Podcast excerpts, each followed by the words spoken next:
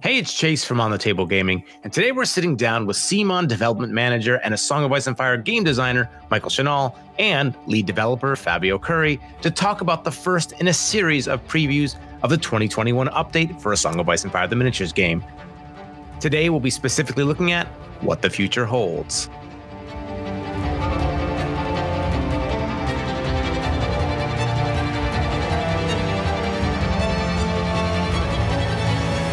It has been far too long, Chase.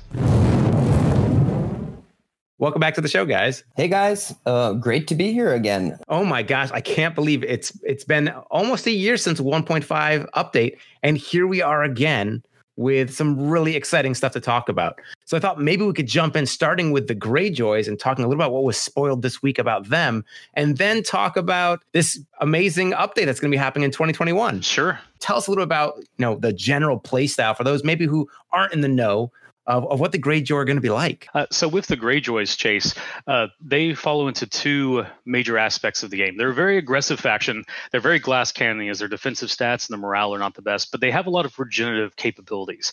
So they want to get in there into the fight. They are not the most sustainable when it comes to their defensive stats, but they do have an element of sustain when it comes to being able to recoup their losses. In addition to this, they have a unique pillage mechanic through the faction, which basically rewards them for killing the enemy. So they can start to snowball their effects, and each unit will get stronger the longer it's in combat, the longer, uh, the more it actually destroys, reaves, and pillages. You know, so at the very end of the game, you know, you're going to have some like just super powered units if you manage to keep them alive. So it's a very careful balancing act between having these very fragile but very aggressive units and being able to maximize, you know, their best capabilities and deciding who lives and who dies. And so we've got these hardened raiders that are going to be striking the shores of Westeros. Fabio, how are they going to be gaining these pillage tokens? That's like kind of the core mechanic of the faction. Well, the pillage tokens are gained when they destroy enemy ranks, when a unit destroys enemy ranks. And each Greyjoy unit, not all, but most Greyjoy units, will have um, benefits when they accrue pillage tokens, either gaining attack buffs or defense buffs. And uh, other little things which I won't mention right now. but pillage Ooh. tokens are actually very interesting because even though units are limited to two, you will find that it's still difficult to gain them and destroying enemy ranks is a, a core element of the game right because units have uh, different attack values on different ranks so that's something we wanted to reinforce with this faction it will be very interesting to see how players find the right synergies and combos so, I mean, they're a little bit like a, a, bully faction then, where it seems like they want to take down, you know, quickly take down weaker opponents' ranks and then use the advantage they have there to kind of sustain it. Is that right? But they have to win first. So, if things start going south for them, I guess they have to um, kind of recoup and rethink their strategy because if they don't get an early advantage, it might be an uphill battle for them. So Greyjoys are kind of an all in sort of faction where you have to um, make quick decisions early game to try to uh, stand your ground through the mid and late game. Uh, another interesting element about the Greyjoys, though, is that they do have uh, mechanics to help them recover from some plans that you know did not go exactly well, I guess, as planned. Uh, because you know, just charging headlong to the enemy and hoping for the best is yeah, it's a very raider mentality, but that's also how you get a bunch of guys killed. So they do have a bunch of tricks to like actually recoup from failed plans. Um, and pillage mechanics, you know, there are other means of getting them, of moving them around. Again, with the Greyjoys, it's a very aggressive faction. But I want to bring back to that element of like deciding who lives and who dies because sometimes you will need to sacrifice a unit or just like go like, okay, well, I was investing into this unit to make it like turbocharged and super powerful, but it's gonna die. Okay, no hard feelings there. Sorry, guys. Uh, you know, necessary sacrifices let's move on to focusing somewhere else. So there's a uh, kind of a balancing act when it comes to Greyjoys about getting invested in a specific unit and going like, man, I really want to power these guys up. I want to make them really cool and everything, but also knowing not to go necessarily all eggs in one basket, all in on this one unit, because it can die just like anything else. And when that happens, if you've put all of your you know your hopes and prayers into making sure that this is this unit's going to win you the game, that's that's not good. So you know you need to have this combined look at all your forces and know when it's time just to cut your losses and then focus somewhere else. It sounds like this is going to really reward like skillful play. But you know so the game's been out for almost three years now and we've had a lot of experience with different factions rolling out and a lot of times there's kind of a, a slow burn where you get your core set and then you build up your forces slowly with releases as they come out um, how are the greyjoys going to be hitting the shores like what does the troops available to them at the start look like? Um, I'd like to first uh, count how many times you can actually make a parallel with raiders, like hitting the shores. I think this is your second or third. ding, ding, ding. well, apart from the starter box, where we have two units of Reavers and one unit of Harlaw Reapers and a, a unit of Bowmen, we also have two unit boxes coming out with the Iron Makers and Trappers, as well as Hero Box 1, these are all released simultaneously, and they will give players a lot of list building options as well as a clearer sight of what this faction does, and especially the hero box, right, which will show all the alternative options and playstyles.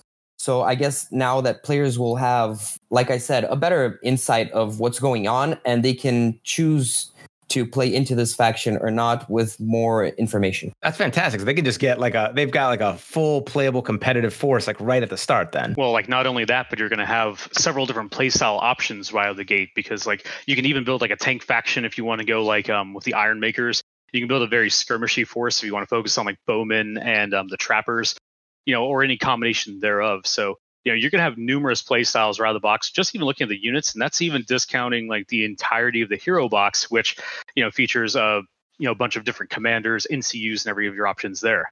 So you know these guys are releasing you know with a, a, a bevy of options more options than any other faction has seen on release since you know the kickstarter. And this is our intent moving forward is basically to um, that was one of the things switching over to these quarterly releases is it allows us to release multiple waves of product in one go here. So you know you don't have to just here's a starter box and then a couple months later here's another unit box and slowly build it up. You're just getting everything right out of the gate here with you know advanced options that's amazing. So you can choose to to to buy it in a slow burn, or you can get everything right at the go. That's that's amazing. Oh man, I'm looking forward so much to to seeing more about this. And uh, spoiler here, in the weeks to come, we're going to get to have some future conversations about this in more depth. So I'm really excited to dive in and, and learn more about how these synergies within the Greyjoy units work. But I guess maybe thinking more about the larger visions in the flame, um, you know, this is kind of an interesting time for this faction to come out because you're previewing the 2021 updates. So is the Greyjoy faction going to be balanced for the 2021 updates, or is this something that's kind of coming out in the older set? So let's, uh, I guess, first to recap for anyone who has not gone over that article of the Visions and the Flames 2021 update, is essentially uh, in uh, Q2 of next year, we are releasing our updated faction packs for the game, and this is every single faction is receiving one of those. Actually, sans Greyjoy because there's at that time there's not going to be enough stuff to be released, and plus you'll have it all by buying that faction. But essentially, what these faction packs are is we have spent the last I actually don't even know how long because time has just become kind of meaningless and run together. But so last year, you you've seen that we have our 1.5 update. We did some key unit balances and retweaks. This is basically that same thing done on a game-wide scale. Now, I, as we said in the article, that can seem like a scary concept of like, oh my god, everything's changing, but that's not really here. I mean, to be honest, 80% of the units that you're looking at are kind of remaining the same. This is basically a bunch of like minor math tweaks and also just some uh, uh, philosophical. Let's go ahead and say that to sound more grandiose than it actually is. Kind of um, retweaks and balances to some of the core game mechanics that we're um, looking at. Basically, we were making these card packs as a means of everyone to get duplicates of all the cards that they were using, you know, unit cards, everything in the faction. And since we were doing this already, we decided to take this time to just really just do a full like look at everything in the game. Since this seems like it would be a good point you know hopefully when this comes out the world will be returning to some sense of normalcy you know and um, people will be socializing again. It just seemed like a really good time to be doing this based on a product that people have been asking for you know faction packs and you know cards for you know all the updated stuff. We set out to you know do this just relook at everything in the game that we wanted to touch and as I said, most things stayed the same.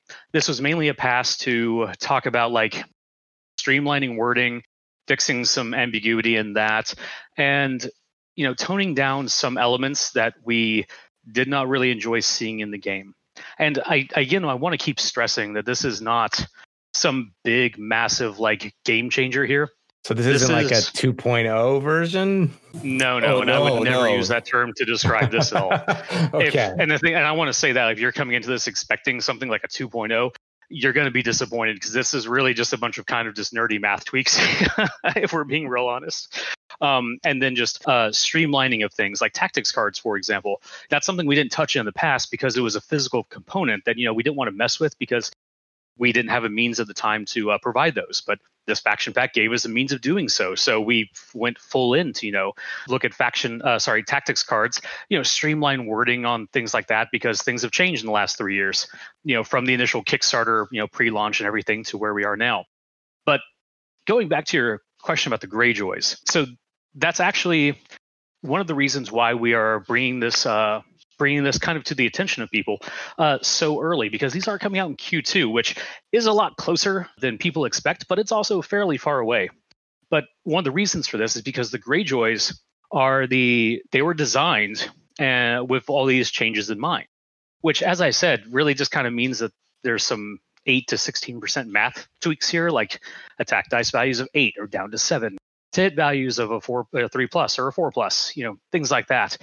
But more so, it's their wording on their abilities, their tactics cards, uh, and things like that. They're shipping with the Greyjoys.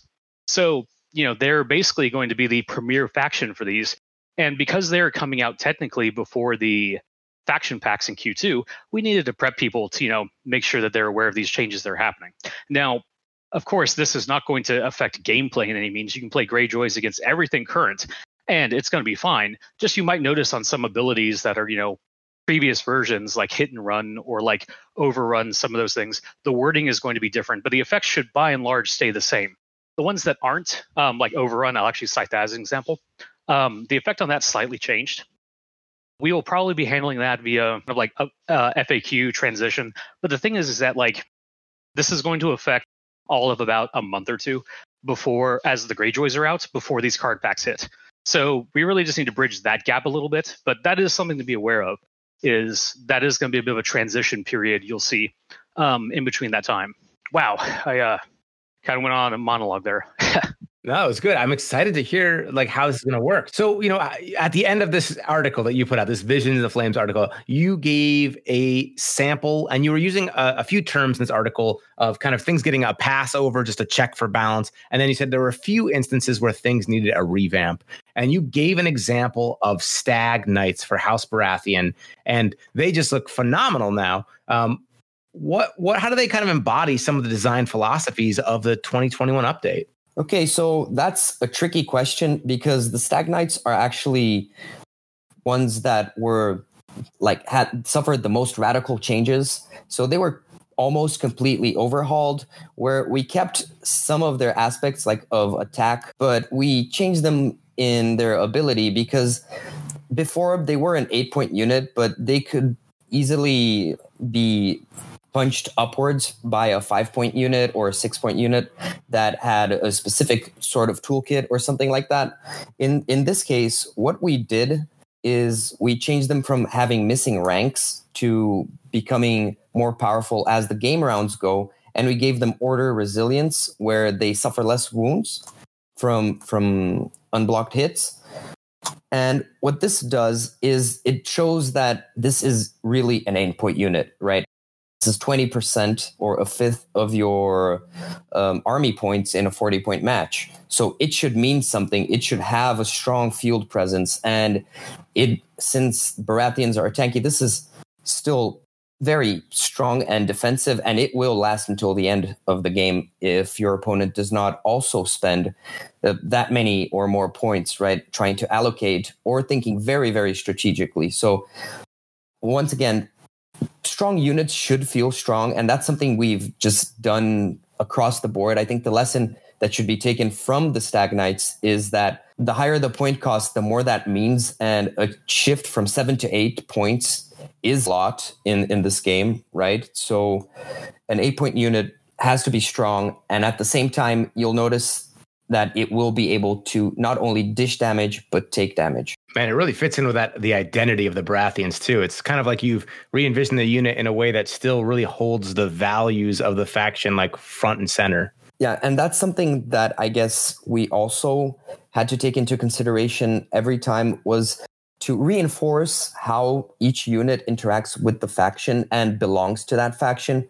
So we're, we were trying to almost like modulate and, and remove a lot of the outliers and things that didn't make sense in the faction. That is actually one of the, the major focuses of when we were doing this. And we actually have it in spoilers, I guess, in the future. We have an entire article devoted to talking about this specific thing, where one of the things we wanted to do was really hammer in like faction identity and make sure that everything in some capacity you know really linked to the core ideals of the faction. And if it was an outlier it was there for a very specific reason. Like you know you might and that mainly came up in like commanders and things like that where like a commander can have a drastically different playstyle than a faction but most units should be reinforcing the core faction themes. But again that's something that we have an entire uh, spoilers uh, article devoted for entirely. So we get to have that conversation, I guess, at some point in the future. So you know, just to give some insights, then. So going on to the future, we'll be looking at your upcoming articles on faction styles and roles, impact of tactics cards and free actions, NCU's attachments and focus of combat units, combat math. Elements of control and streamlining usage. Um, which of those are you most excited to talk about in the future? Was there one that you thought was like the most impactful or important or a keystone element of this 2021 update? I think for myself personally, uh, the one that I find is going to be the most impactful, but also probably the one that most people are going to gloss over, is actually going to be about the combat math. Uh, mm. I hmm. think that's going to have the largest impact. Well, they all have pretty substantial impacts in tiny ways.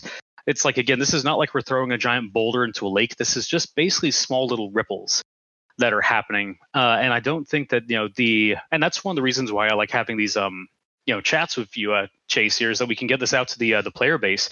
Is really just kind of like, hey, these are some things to expect and see coming forward that might not be apparent, you know, just as you as you know, because there's a difference between just getting a faction pack and going like, oh, all my stuff is new and cool, and actually kind of having an understanding of like, oh, these are some things to look out for that actually might be different in the game.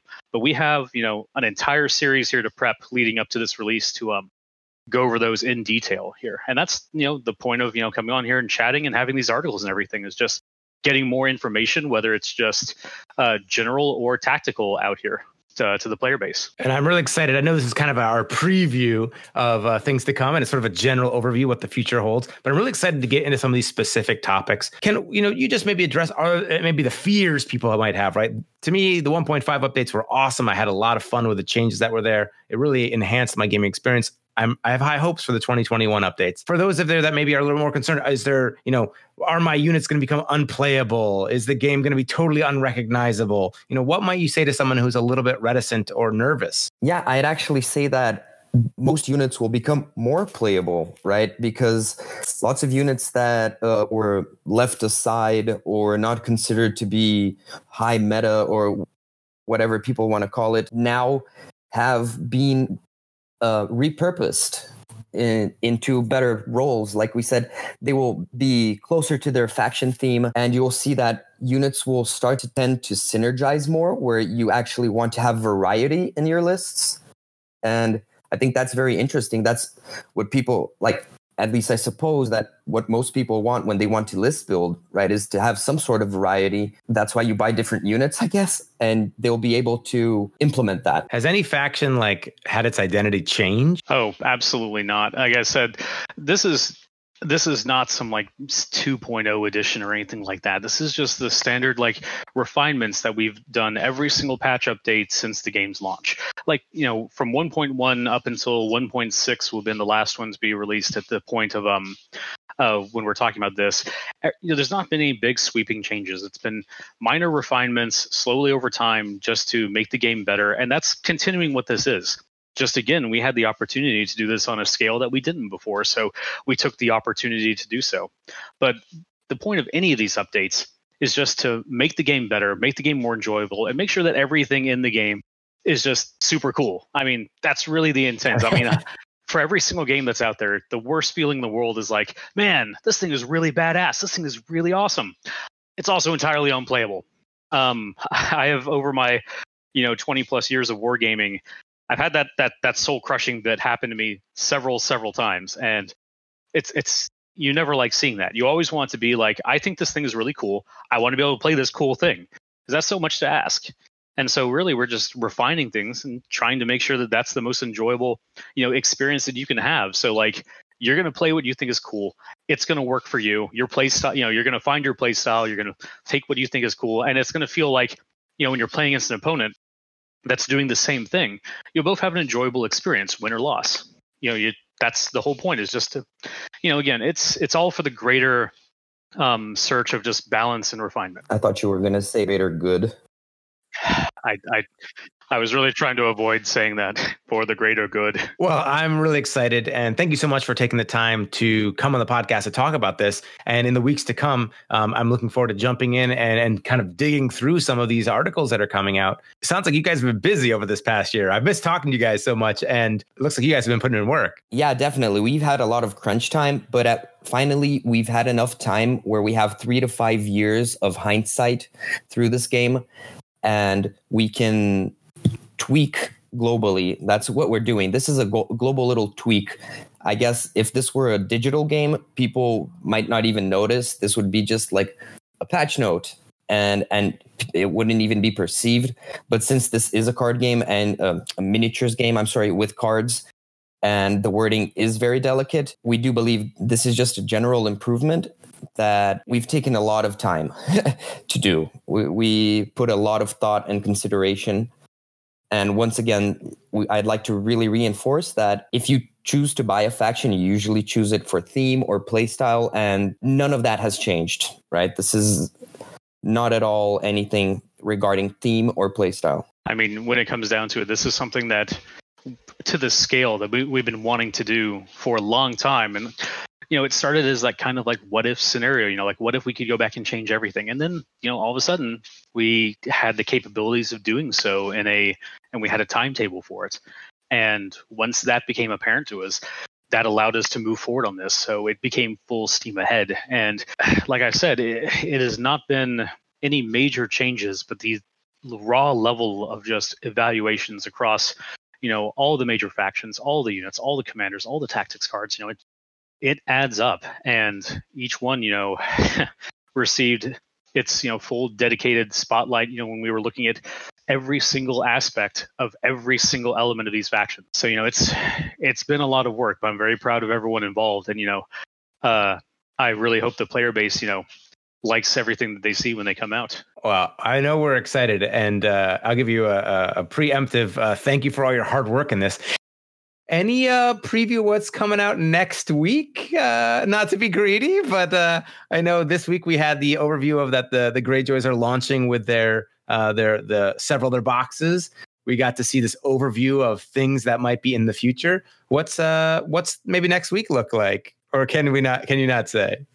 I kind of figured, Chase, that your little birds would have told you that, but I guess you just have to wait and see. Oh, are you kidding me? All right. Till next time, then. Thank you guys so much for coming on here. I'm really excited to, to see what comes out next week. And for those of you guys listening, I hope you guys are also anxiously awaiting, and uh, we'll see what what comes out in article form, and we'll recap at the end of the week. And in the meantime, I hope you get your miniatures on the table.